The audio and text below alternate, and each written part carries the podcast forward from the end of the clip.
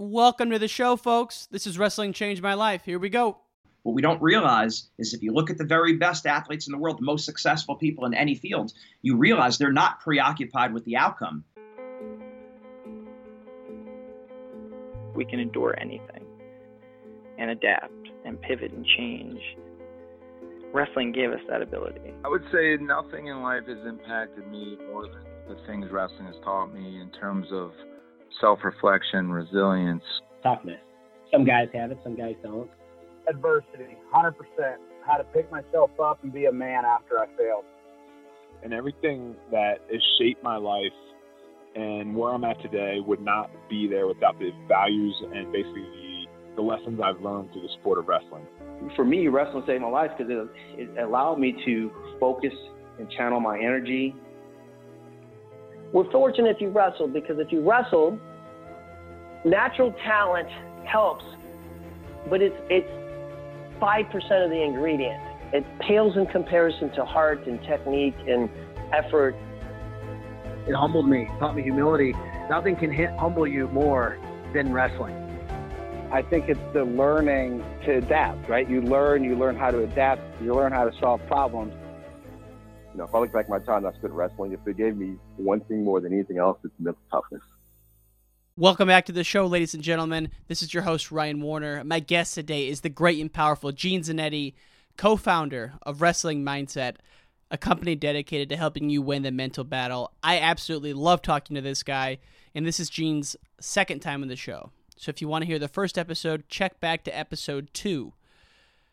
Fate of the week goes to Oliver Tipton from Blair Academy, class of 21. Oliver, thanks for holding it down on the East Coast for us, my friend.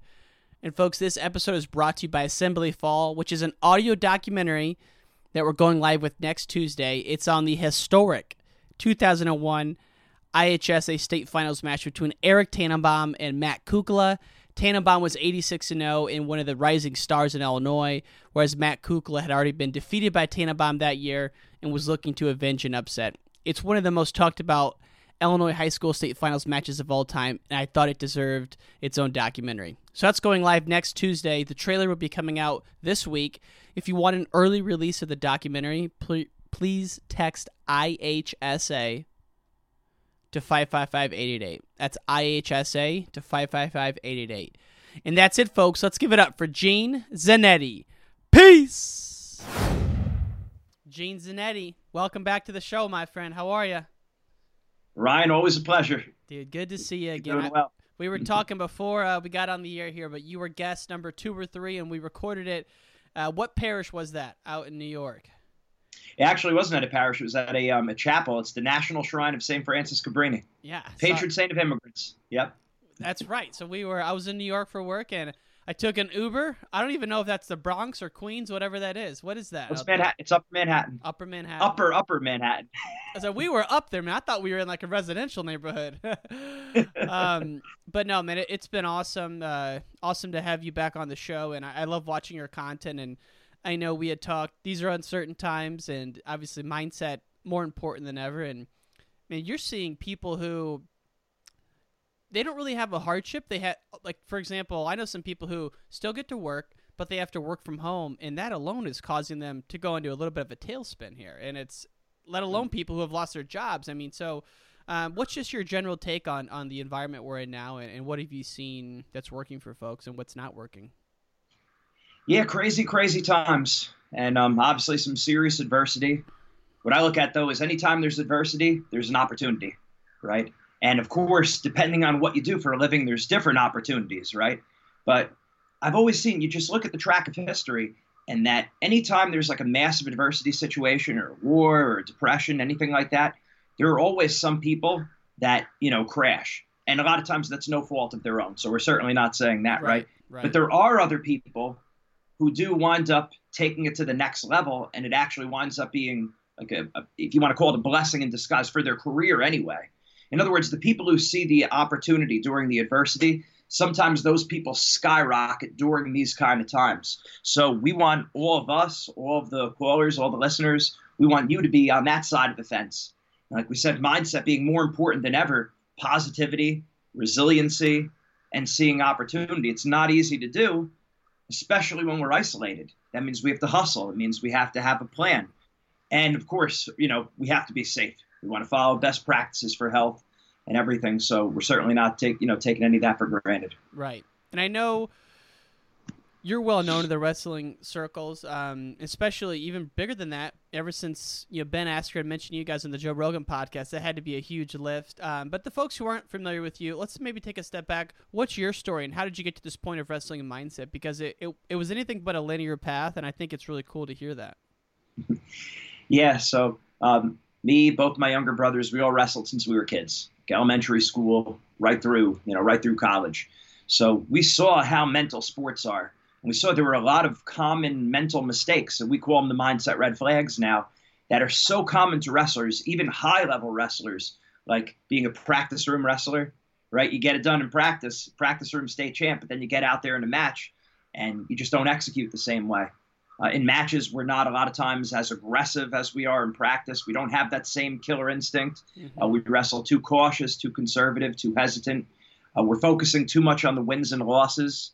Also, a lot of times we give a good opponent too much respect. We wrestle the name, we wrestle the face instead of the body that's in front of us. We forget that they can't bring their medal with them on the mat, right? If they're defending state champ, they can't bring that with them on the mat. In boxing or UFC, they can't bring their belt with them out there when they compete. They got to go in there, you know, man to man. So we make those mistakes. A lot of us were slow starters. That's another common mistake we've seen. Almost every wrestler will say their worst match of a tournament is the first one. Mm-hmm. So those kind of things, the problem with that is now that's an NCAA quarterfinal match.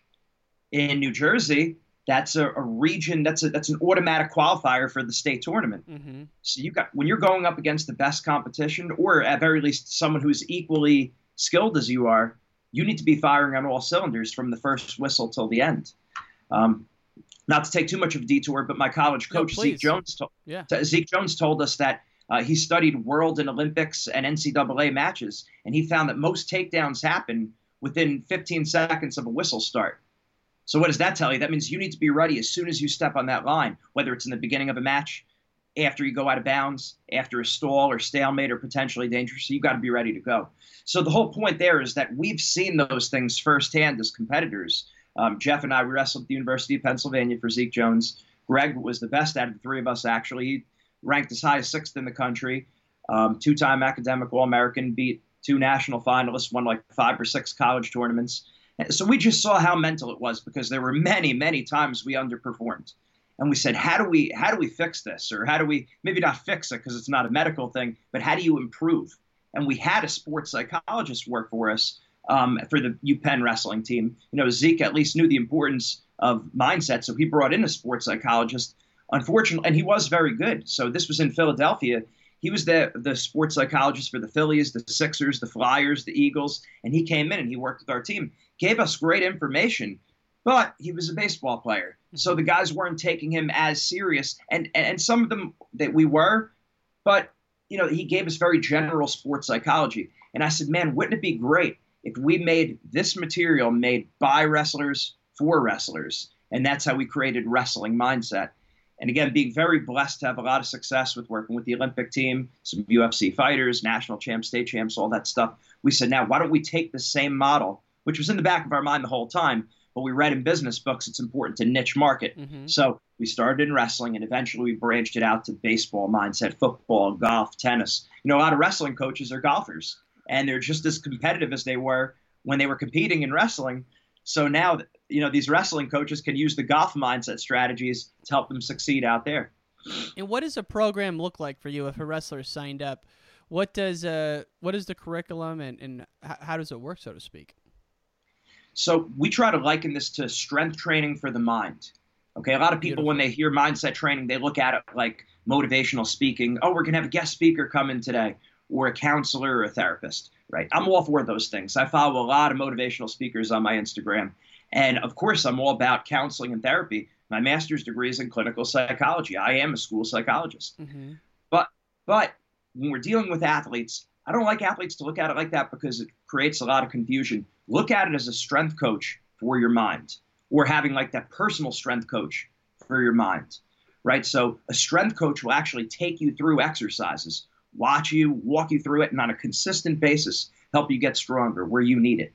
right? Or for a team. So that would be for the individual model. So we work with individuals one-on-one over the phone. We have a whole series of mindset exercises and worksheets. And the mindset coach takes the athlete through that over the phone. And we do a very similar thing with our teams. Just like a strength coach would take your team through a lift, correct your form, tell you what exercises to do, we do the same thing with the team. They go through our mindset exercises, our systematic program that's wrestling specific, and we work with other sports that's golf specific, tennis specific, and take you through those exercises. But to just give you a quick idea of that, you don't want to just look at it as, oh, they either have the mindset or they don't. Right. That's a common misconception. We see a lot of parents or coaches, they say, oh, this kid is just a stud. They don't need mindset training. And that's not a very logical or sophisticated way of looking at the mind. Right. Think of it like the body in the strength training model. Different muscles in the body. Some people have strong arms, weak legs. They have a strong neck. They have a weak grip. So in the same way, we break the mindset down into 8 different mental muscles. And we do the first thing we do with our individuals, we take them through a mindset checklist and we ask them simple questions, and then we could see where they're strong and where they're weak. That's the way to look at mindset, just like our body and just like wrestling technique. You could be really good on neutral and you could be really crummy on bottom. And you could break neutral down further because are we talking offense or defense? Are we talking about setups or finishes? What about your front headlock? What about defense front headlock? What about your ability to scramble? There's so many different ways it's broken down that almost to say they're good on their feet is it's not enough information. We treat mindset the same way. We get into the intricacies, and we've created that systematic mindset program to improve where that athlete needs the most. And isn't it amazing how any high-level athlete will say 99% of it's mental, right? Yeah. You've heard that, I'm sure, a lot.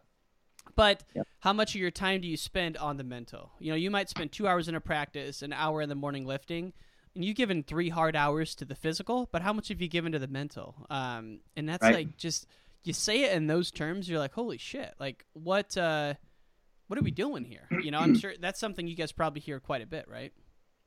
All the time. I always begin with that question because it's one thing for me to preach it to people and to say it. It's another thing when people say it for themselves. And that's why I always begin with that. It's such a good buy-in for elementary school, right through professional athletes, any sport. You say, what percentage of the sport is physical and mental? And you could apply that to someone. When I was a personal trainer, I could apply that to people who wanted to lose weight or wanted to transform their body. What percentage of it is physical or mental? Everyone invariably throws between 50 and 90%. Okay, so then how much time are you training mentally? And then you start getting the smiles. People put their head down, people chuckle, and you're like, right, I get it. You're training 95% physical. So you have to, if you want to be successful, you got to work hard and smart. A lot of people say work smarter, not harder, is an excuse to be lazy. That's not what we're saying. We're saying you have to work both hard and smart. So if you're saying it's 50% mental, you better be training at least 50% mental. We're putting a heck of a lot more time in on that.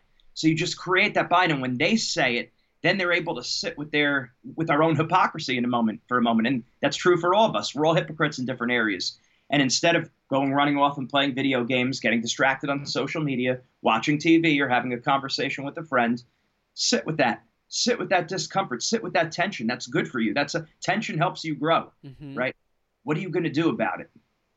So that's where we transition into the mindset training. And one of my favorite stories about you dealing with hypocrisy is you're a very religious person now, but you mentioned for a while you kind of were, but you weren't, right? You were kind of half in, half out. And then you had like this, I'll never forget this conversation we had where you had said there was some moment where you just go, I have been kind of living as a hypocrite, right? Not doing bad things, but you haven't been living the way you want to live your life. What was that moment? And what was the backstory there? Because that was a very powerful message I remember to this day. Because, again, so many times I go in front of a team and I say, or in front of athletes or coaches convention. We presented over 40 coaches conventions last year, and I asked that question. What percentage is physical? What percentage is mental? And now sit with that tension, sit with that hypocrisy. So 5 years ago, it was almost 5 years ago to this date right now, that my brother said, youngest brother, Greg, who was the best wrestler out of the three of us, said he wanted to become a priest. Now, I'd seen my brother girlfriends before, right? He made mistakes. He wasn't perfect either. And myself, I was, the way I was living and everything. And I said, man, my brother is going to give his life for God. he wants to give his life entirely for God. He wants to give up having a family. He had to break up with the girl that he was dating for 3 years. So, and I said, wow, on a scale of 1 to 10. So I put the number to myself. I love putting a numerical value on this. I learned this in different sales books because, you know, reading about that for business. And they said, you want people to commit to a number like that. What percentage, or on a scale of 1 to 10, because then they've locked in their answer. Right. So on a scale of 1 to 10, how important is my faith to me? I know the answer is 10. At any point in my life, I would have said it's a 10. But then I asked, how much am I living it that way on a scale of 1 to 10? And the right answer was 2. I was very selfish, doing whatever I wanted, praying when it was convenient for me, and I said probably a 2. So then you put the question to yourself, what are you going to do about it? Right back in the old days, in middle school, elementary school, people that, you know, looks like a fight's going to break out. Someone puts their hands up and they say, what are you going to do about it? Right. Well, you got to look at yourself in the mirror and say, what are you going to do about it? So for me, that's when I started studying and asking a lot of the difficult questions that maybe I shied away from because I was afraid of looking foolish. But the whole point here is do your homework. I started asking basic questions. Why should I believe in God? What's the evidence for and against? Why should I believe in Jesus? What's the evidence for and against? Why should I be a Catholic? What's the evidence for and against? And after doing my own research, playing devil's advocate, asking a lot of questions, I came to the understanding that to the best of my knowledge, the Catholic Church is the truth. So once I came to that understanding, then again, what are you going to do about it?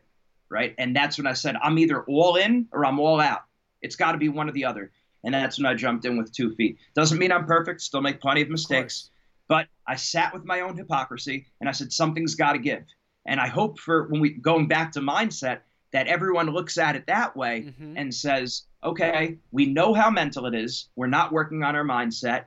What are we going to do about that? You sit with that tension and you make some kind of change. You jump in with 2 feet. You don't be half-hearted about it. I love the story because the part of, as you call it, sitting with the tension or doing your research, that inward self-reflection can be very uncomfortable. And extremely. Very uncomfortable, right? No matter what it is. I mean, I had a pretty significant breakup 5 years ago, and I afterwards, after about 3 months of wallowing, I go, well, I was most of the problem, if not all the problem, you know? And so you have to really sometimes put yourself in those difficult situations to see that.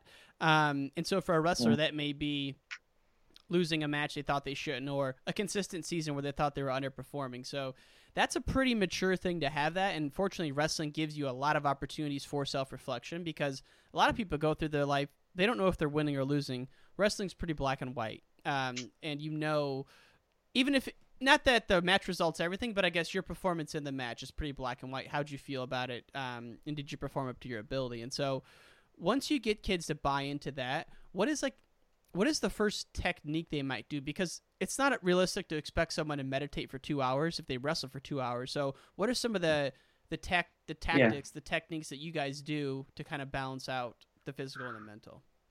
Yeah. So when we have, in my experience with sports psychologists who were good guys, well-meaning and had a wealth of information, what I saw is when they would work with our team and different teams that I've seen this executed with, they would start the team with some kind of, like you said, either a meditation or visualization. Everyone lays down flat on the ground, they cut the lights, and they take them through a visualization sequence. And I always thought, like, I see what they're trying to do here, but you're dealing with kids, you're dealing with guys who have egos, right. You're dealing with immaturity, and it's just, it's not practical, okay? That exercise is not going to produce a lot of buy-in to a majority of people. That's like a high-level person who can do that. Like, that's not like a beginning-level thing. Well, anyone can do it. The reality is, anyone can do it, but are they ready? Are they predisposed to now laying down and taking your advice on that, right? So in my experience, that's been a non-starter if you're trying to communicate with the masses, with most people. But look, the reason why we're wrestlers is because we're hands-on people. Mm-hmm. We're kinesthetic learners. We need to touch it, taste it, smell it. It's got to be practical and concrete. Now, that's hard enough for us a lot of times when it comes to technique or strength. Imagine how much more difficult it is when it's something theoretical and abstract like mindset. So it's always been my belief, you need to put the pen to paper and you need to do exercises and activities and actually write your thoughts down on paper. Otherwise, it's just floating around in your head. And then all of a sudden, what happens? That friend drums up a conversation, pretty girl walks by, poof, it's gone. right? So we got to make it practical and concrete. The other thing I've seen sports psychologists do, they start with goal setting. Seems logical. It seems logical enough. Let's take it from the top. What are your goals? But a lot of times wrestlers, again, you're trying to create buy-in among kids, okay? When I was at Penn, we had a two-time NCAA champ, Matt Bellini. Matt Harrington was fifth in the country. I think our entire starting lineup was ranked in the top 20. In other words, my point being is we all needed help, believe me. But we all knew what our goals were, to be NCAA champs, to be All-Americans. In my mind, goal setting is not the best way to approach a team like that because it's like, okay, yeah, write down our goals, whatever, right? So when we created Wrestling Mindset, we said, let's go in and let's speak their language right away. And we start talking about performance because we all knew what our goals were. It comes down to, okay, were we relaxing under pressure? Were we confident enough? Did we know what to tell ourselves right before a match? Do we know what to tell ourselves in a match? Like, referee makes a bad call. What are you telling yourself? Your opponent takes a cheap shot, does something dirty. Mm-hmm. What do you tell yourself? You got scored on first. What's going on in your head? 30 seconds left. You're up by 1 point. You know the ref's looking to bang you with stalling. What's going on up here? When you speak like that to a kid, boom, they're into it. Yeah. They're like, okay, I get what you're saying. And now we're like, listen, this is not just like motivational speaking or therapy. You can't just keep it in your head. Just like you do your drilling for technique, just like you lift weights in the weight room. Now you're going to get your mental reps. Now you're going to train your brain. Pull the piece of paper out and write it out. Referee makes a bad call. What do you tell yourself? Mm. What are you telling? You're up by 1 point. Can you think of a time you're up by a point? You know the ref's banging you with stalling if you're backing up. What do you tell yourself in that moment? So when they write it down, it creates so much more buy-in, and it's much more concrete that if I do a series of those, we get 5, 10, 12 workshops with the team with very practical, specific, wrestling-specific exercises like that. Then I could say, now we're going to talk about visualization. Now we're going to talk about goal setting, and the team's like, okay, this is what we got to do. Yeah. They bought in. Right.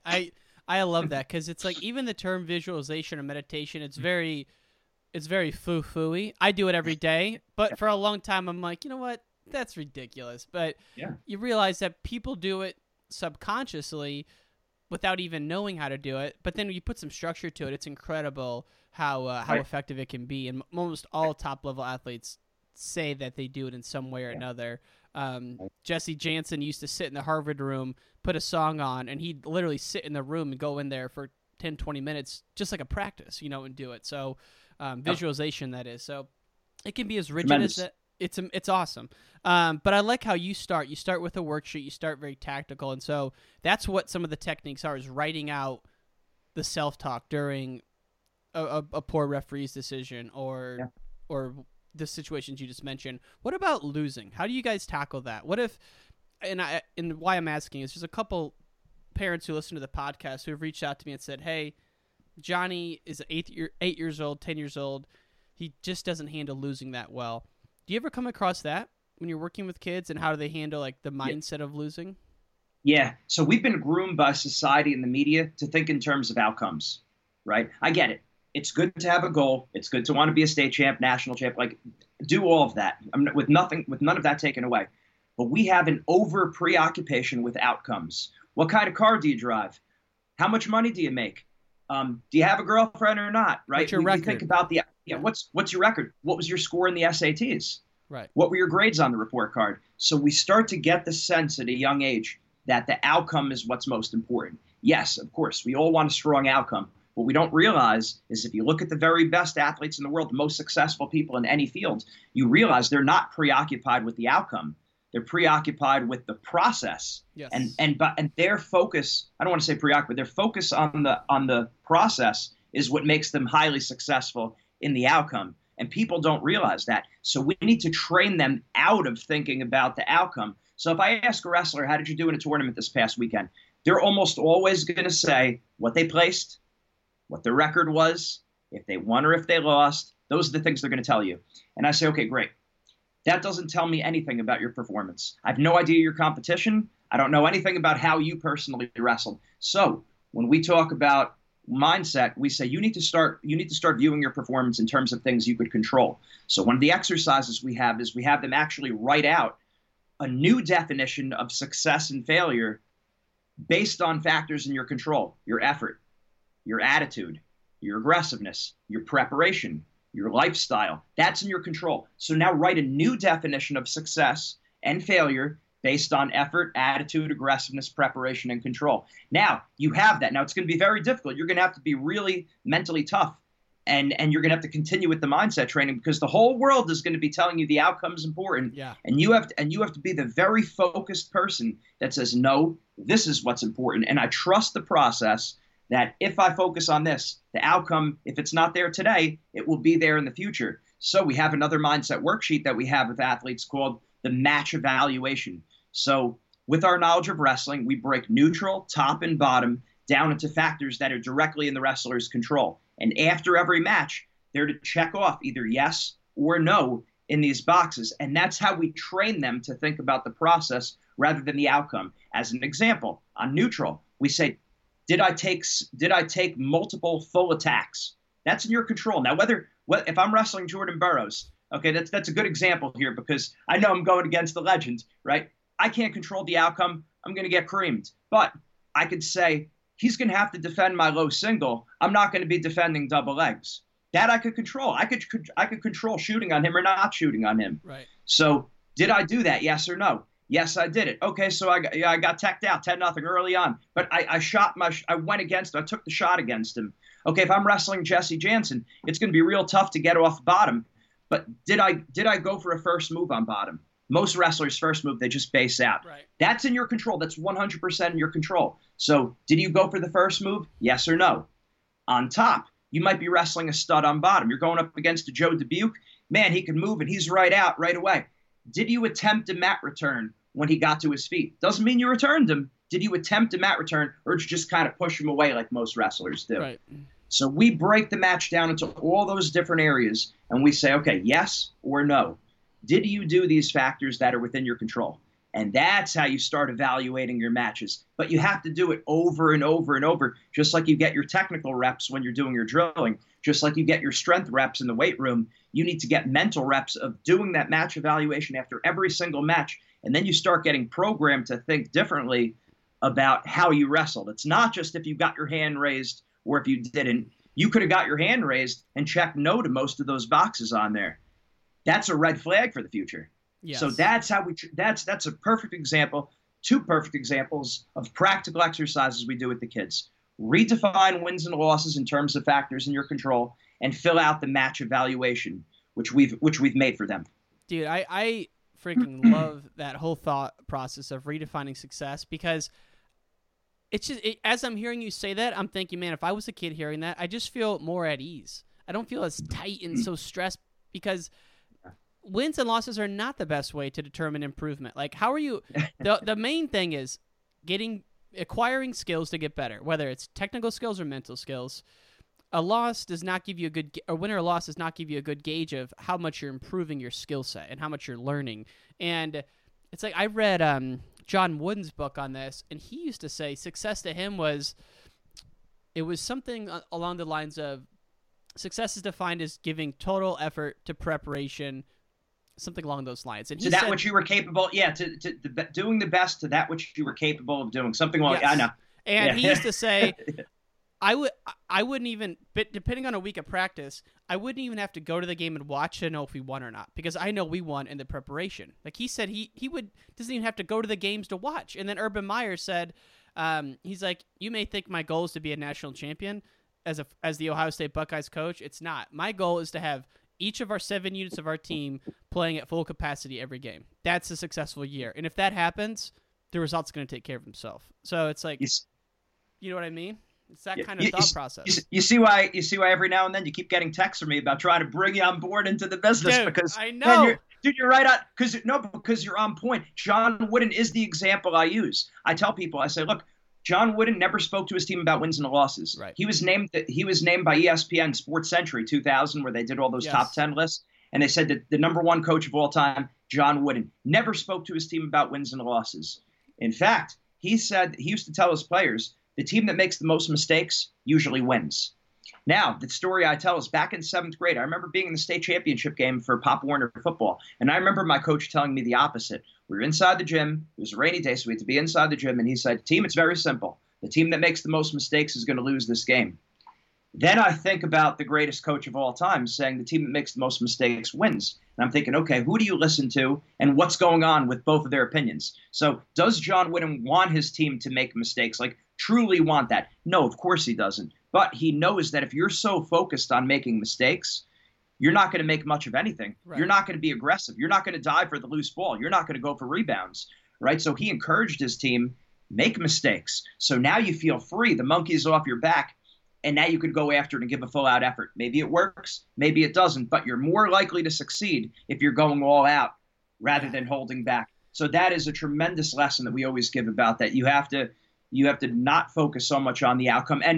And to tie it into the big picture, like the main purpose of wrestling mindset, winning mindset, is to use sports as a vehicle to build virtue for life. Yes. Learn mental skills that you could use for the rest of your life, because most of the people, even the people I see the interview, the highest, the best of the best, we're not using our technique very much, right? We're not using our wrestling technique very much. No. We're not using, like, we're trying to stay in shape physically, but we're not really using it for a purpose of, you know, like competition in sports.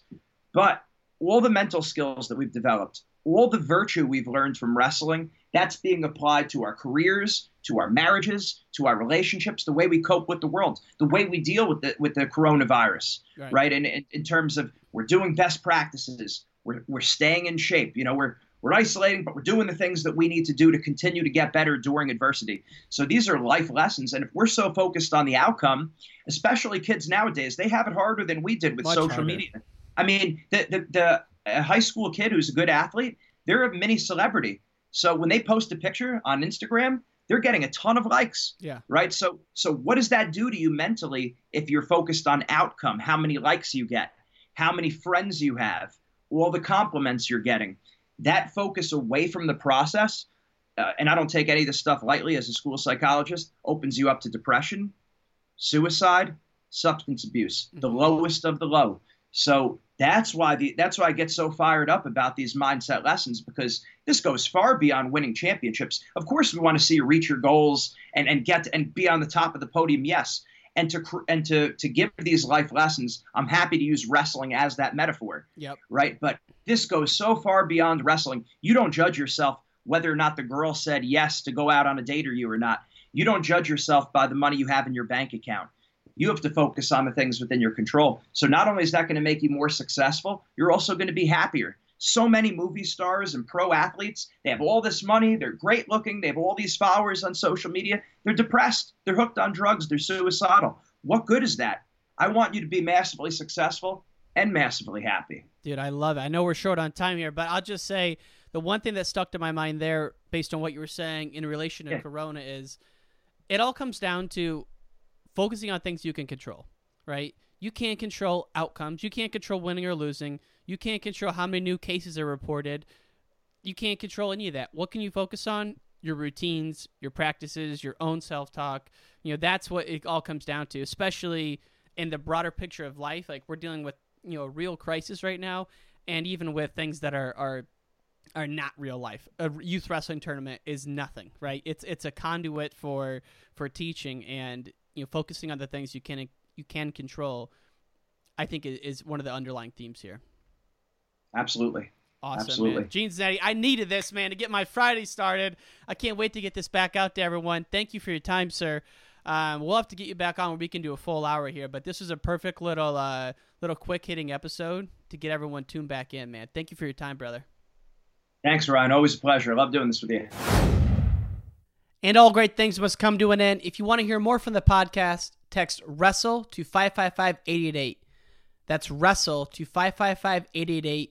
You can also find us on Instagram, Wrestling Changed My Life, Twitter, Ryan_N_Warner, as well as our website, WrestlingChangedMyLife.com. Take care, y'all.